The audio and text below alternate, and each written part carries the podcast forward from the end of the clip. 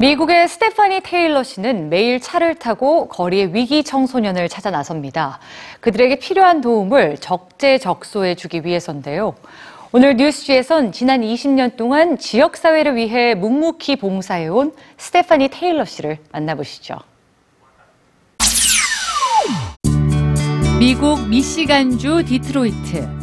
스테파니 테일러는 오늘도 미니밴을 타고 길을 나섭니다.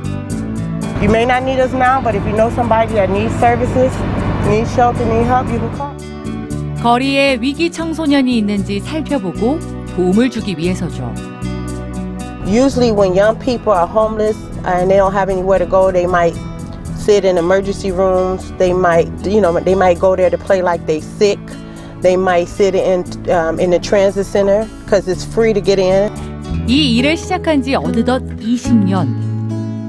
테일러는 그들에게 도움을 받을 수 있는 곳을 소개해 주거나 그들이 원한다면 약속의 집으로 데리고 갑니다. 약속의 집은 가정폭력이나 방임으로 고통받고 갈 곳이 없는 청소년, 집이 없는 청소년을 위한 쉼터이자 아동 보호기관인데요. 이곳에 온 청소년은 최대 2년까지 기숙사에서 머무를 수 있고 학교 교육과 치료를 받으며 직업 훈련 등에 참여하게 됩니다.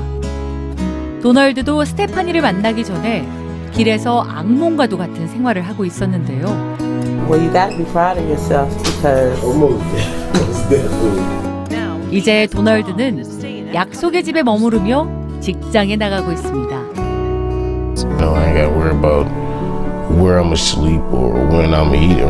You And then uh, they have these groups and everything where you know you can talk and express how you feel. 약속의 집은 그곳에 온 이들 한 명 한 명이 모두 존중받아야 될 사람이라는 걸 알려주고 그들이 길에서 벗어나 진정한 삶을 살 수 있도록 도와주고 있습니다. 한 통계에 의하면 미시간주 남동부 지역에서 거리로 나온 지 48시간이 지나면 청소년 3명 중 1명은 불법 거래에 노출되고 5명 중 1명은 폭력 범죄로 희생됐습니다. 하지만 미국에서 노숙하는 아동과 청소년은 그 수가 계속 늘어나 30명 중 1명은 길에서 살아가고 있는데요. 그들은 자신도 모르게 마약 거래나 성매매에 연루됩니다. 테일러는 약속의 집에서 새로운 시작을 하는 청소년들을 보며 오늘도 다시 길 위로 나섭니다.